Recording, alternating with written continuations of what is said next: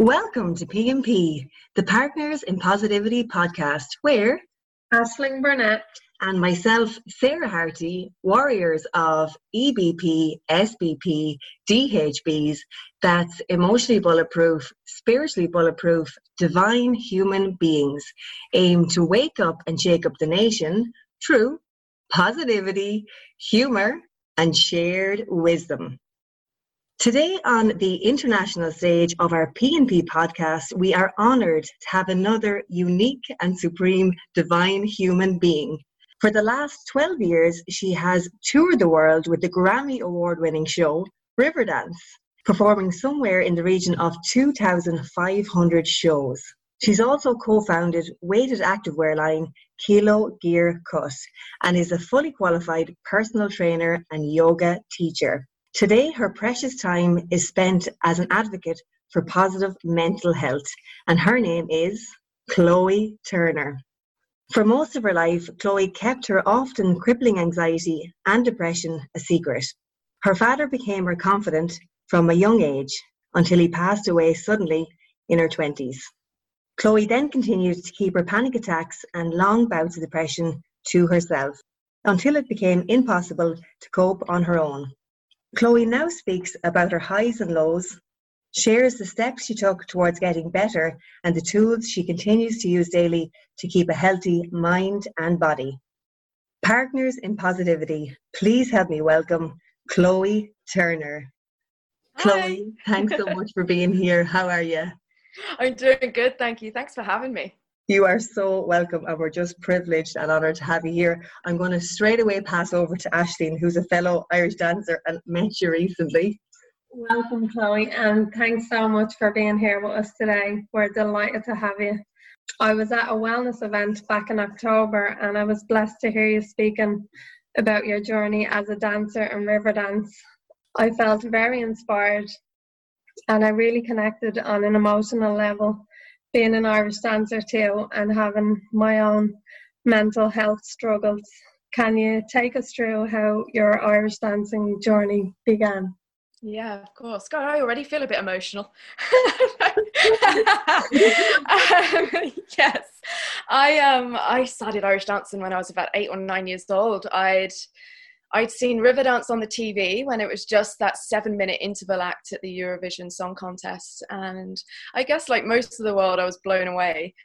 And just this little girl, and I, I said to my, my, my dad first, we were watching it, I'd like to try Irish dancing. I tried other things. I tried ballet, tap, modern. Um, I was a keen athlete already and involved in running um, and doing that competitively, but I wanted to try this. Um, so he said, "Yeah, like my dad's a Frenchman, but he he loves Irish music and culture, and he'd always be listening to Irish music anyway." I was like, "Oh, yeah, I want to be a part of this too."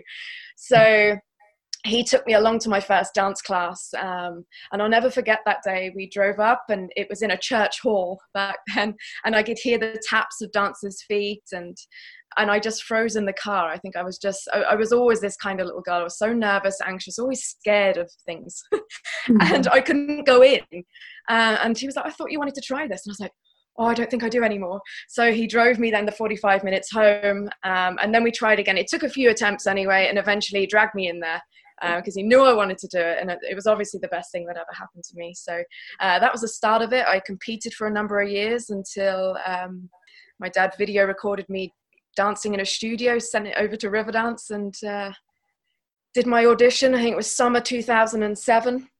Um, again, that came with a bit of a panic attack out the front of the Gaiety Theatre, but eventually I made the decision to go in 20 minutes before um, the audition time, wiped away the tears and calmed myself down with the help of my dad, and in I went and off I went on tour a few months later. So that's it in like a, uh, a nutshell, really. But wow. Now I'm like, have you already answered my next question? Um, ah. Now you're very passionate about being a positive mental health advocate and you're very open to having the conversation about your own depression and anxiety. When did you realize this was a problem for you? Because i'm aware it's quite a confusing thing to go through as a child. Yeah confusing is right. Um, one of my earliest memories well very early would be for my parents trying to get me to go to school was a nightmare for them. I'd be that kid clinging onto my mum's leg, like, don't let me go in there. And, um, and that was five, six, and then um, eight or nine, going to dance class, couldn't go in. I, I was always in fear, that, that anxiety. But one of, uh, sadly, one of my earliest memories um, of when I started to speak about it, um, I was in the car on the way to a dance class. I was about 12 years old we were on the motorway and I just broke down in tears. I couldn't hold it in. I just cried my eyes out. And my dad, he pulled me over to the side of the road. So on the motorway on the side of the road and he just hugged me and he said, please tell us what's wrong. You know, what's, mm-hmm. tell me everything. I'm your dad. What is it? What's, what's upsetting you? And I just, you know, I just said, dad, I'm, I'm sad and I don't know why. I said, I, you know, as a 12 year old girl, of course, like I, I just felt different. I didn't want to go to school you know, dance was like a release for me. Like I felt good after dance class, but going there, to be honest, didn't bring me much excitement. I just didn't feel the way other 12 year olds felt. Like I, I, I was like, why am I not excited? You know, kids are excited to go on school trips and go to dance competitions, and I was just always in fear of it all. Um, mm. And I think it just got to me. So I, yeah, I was, I was, and my poor dad. I think, but from there, that you know, that was our relationship. That was it was tight then you know and he was always he'd never lost his temper with me whenever there was a, a panic or you know because he didn't understand it himself. And back then anxiety and depression wasn't really spoken about. Um, mm. he, he, did take me to see a doctor and a hypnotherapist and do all he could. And i think i was diagnosed at one point with asthma when i was having an, uh, a panic attack which now I, I, I know or i feel it was a panic attack and wasn't asthma. I couldn't breathe but it was it was panic so, I, and then I think another time I was told I had agoraphobia, but never was anxiety or, or depression or anything spoken about. But so oh, I was wow. lucky to have had my dad. yeah. Yeah, you were blessed to have him and that he had that. He was just a pillar of support for you. So, what would you say has helped you the most with your mental and emotional health? Uh, talking about it. Uh, one, um, not suppressing it and holding it in. I think if you suppress anything for too long, it's going to erupt. meditation over the last few years, meditation and yoga has had a huge impact on my life. I only wish I'd have found that sooner, you know, which is why I'd now be so passionate about sharing that with others, especially the younger generation. One of the biggest things it's taught me is to not identify with the thoughts um, that I have and, and the stories that I'm telling myself.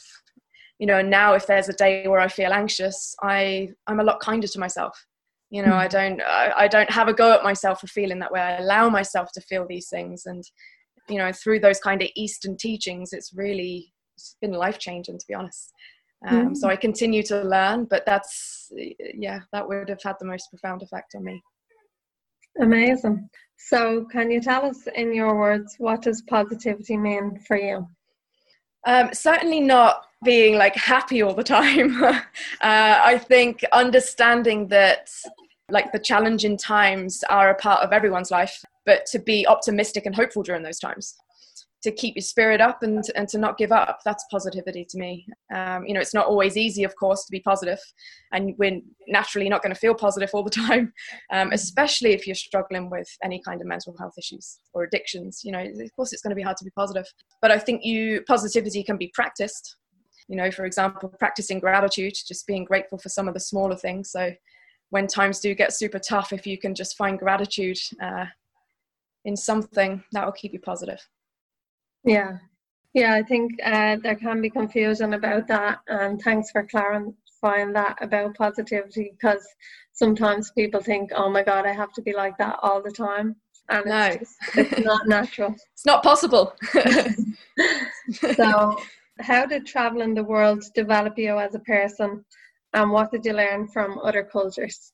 I've definitely learned to appreciate other cultures and it would have taught me some patience. So, um, you know, for example, being in, in the likes of China, uh, without your home comforts, uh, there's the language barrier, there's the food. You know, it pushes you massively out of your comfort zone, uh, which I think is very important in life. Um, you know, you learn to get by during those challenging times. Um, it, it's taught me to enjoy life over possessions. Um, so I, you know, I've been living out my suitcase for however many years. Um, I don't. I'm 34 this year. I don't own a house. I don't have many things, but I don't need them. I enjoy, I enjoy the travel, and to also really i don't think we're that different from many other cultures i think uh, we're all just trying to live the best life that we can so that's actually not you know we're all just trying to do our best whatever culture you are but uh, yeah it's it's definitely helped me develop as a person i think that the life experience you gain from traveling just is everything Definitely. So I have a bonus question for you from my good friend and Irish dancing teacher Anita Bennett. And that yeah. is: do you suffer from pre-performance nerves and have you any recommendations on handling them? Oh yeah. I so my pre-performance nerves started when I did my first dance competition. I was about 12 years old. Uh, no, yeah, 11, 12 and I went up on the stage, and I think my dad was just praying. Uh, went up on the stage, the music started. I pointed my toe, my leg started to shake, and I think my dad was like, "Oh God, here we go!" And I just burst into tears. I ran off the stage, and like, I, like, I don't ever want to do that again. um, and it's been like that kind of, you know, ever since because that was such a memory, I guess. Like, uh, but now, um, as a professional, um, I think having a pre-performance routine was vital, and this would really begin in the weeks leading up to a performance and, and the evening before, I would spend um, at least 10 minutes every evening visualizing me at my best on the stage. I think there's power in, in visualization.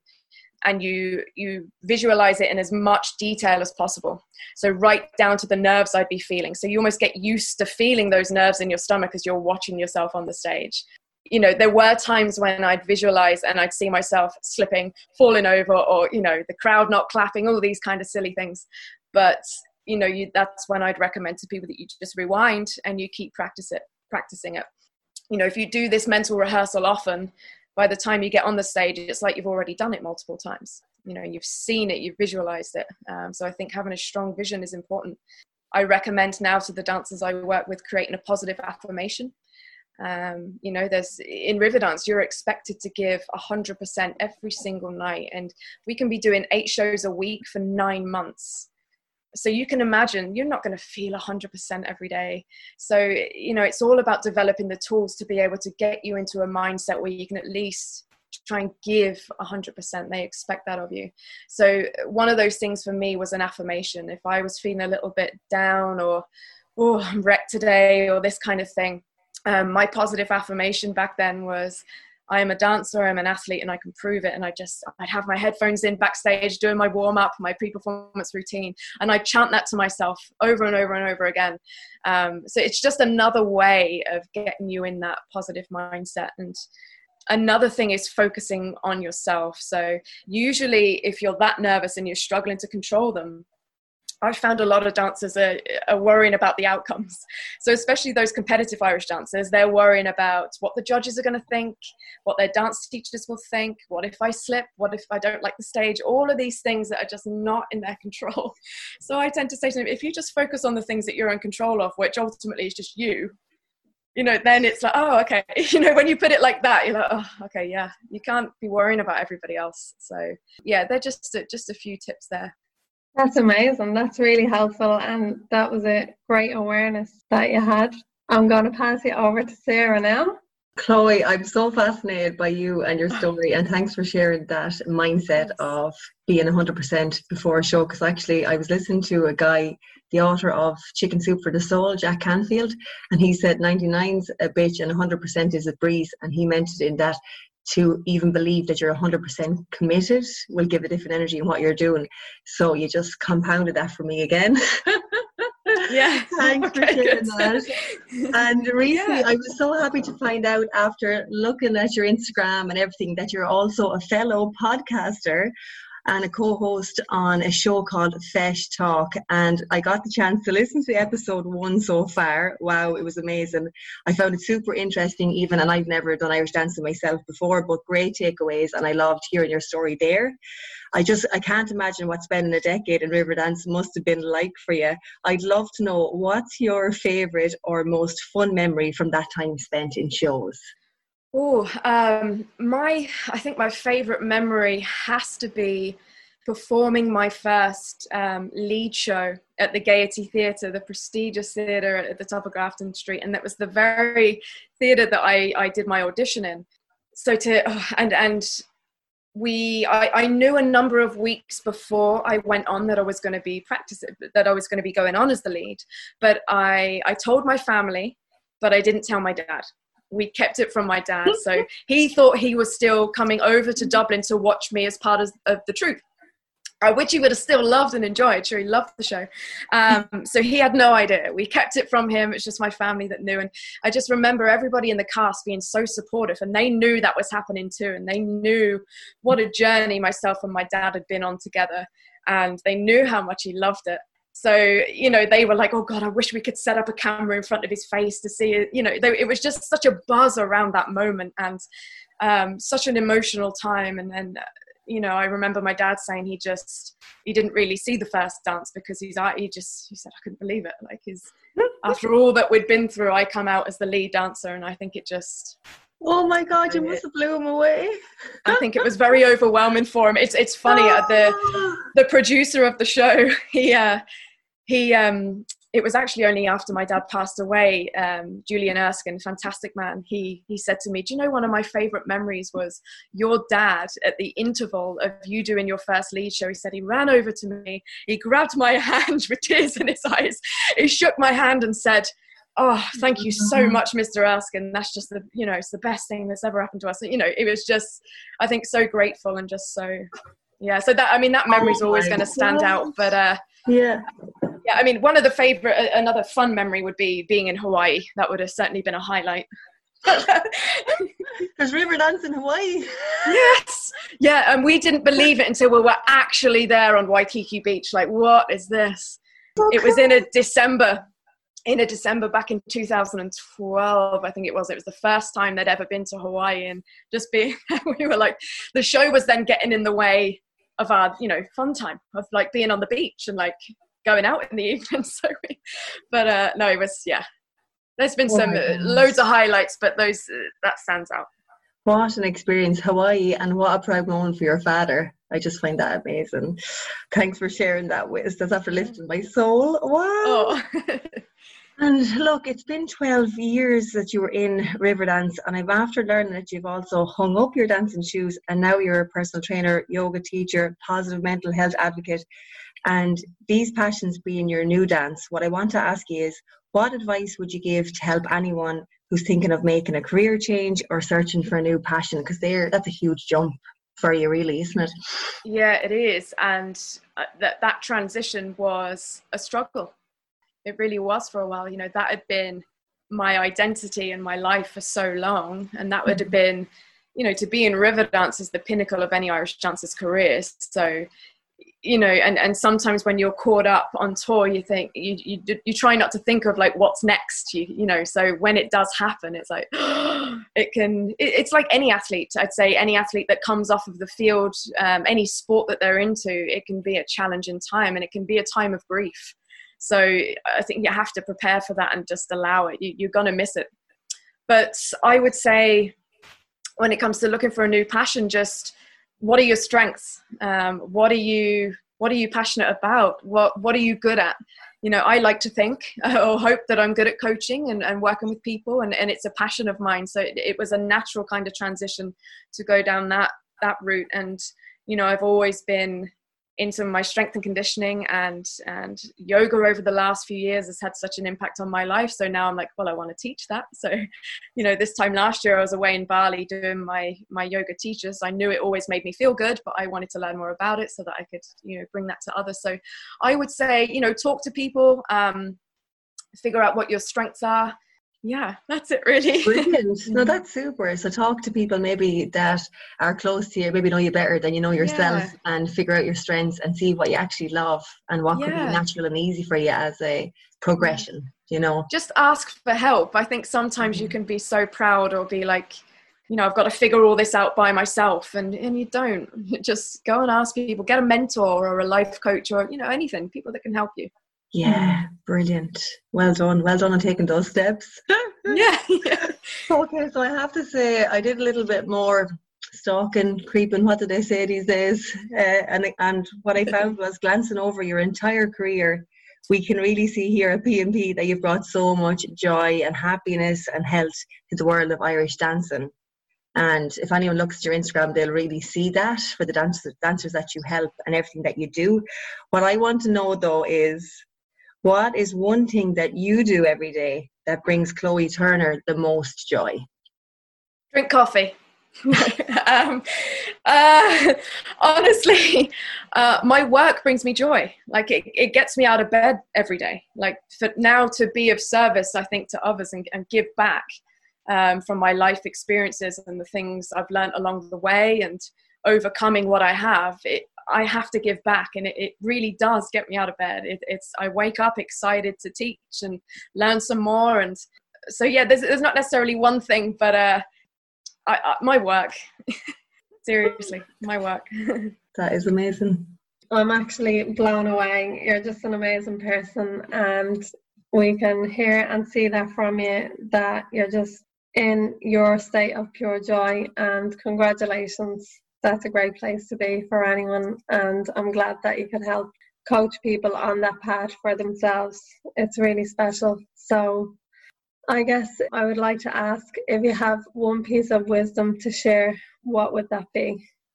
Um, I'd say no matter how bad it is or may seem, understand that you deserve peace and happiness as much as anybody else. You know, you and only you are responsible for your own happiness. And although it has been very, very difficult, once I was committed and I understood this, uh, it took me on the path to where I am today. Um, I didn't give up on myself, and for that, I'm very proud of myself. And you know, finally, I'm at peace. So I, you know, I would say, do it for you. You absolutely, everyone deserves to be happy. That's so true. Thanks a million. Thanks Thank for you. being here with us, and I hope. Well, I know this is going to reach the people it needs to reach, and I hope they get the message that they need at this time. Thanks so much. You're welcome. Thank you. You're so welcome. And I just say, what a beautiful way to end the podcast. Everyone does deserve to be happy, exactly what you said. And it has been such a great experience sitting here, looking at a screen and getting to see virtually what you're like in person and inside and out. I can see that you're a beautiful spirit and you're doing great work for the world. And I absolutely admire you for what you're up to. So continue to do that and we'll keep following you. Oh, thanks so much. We're P&P and you've been listening to the Partners in Positivity podcast.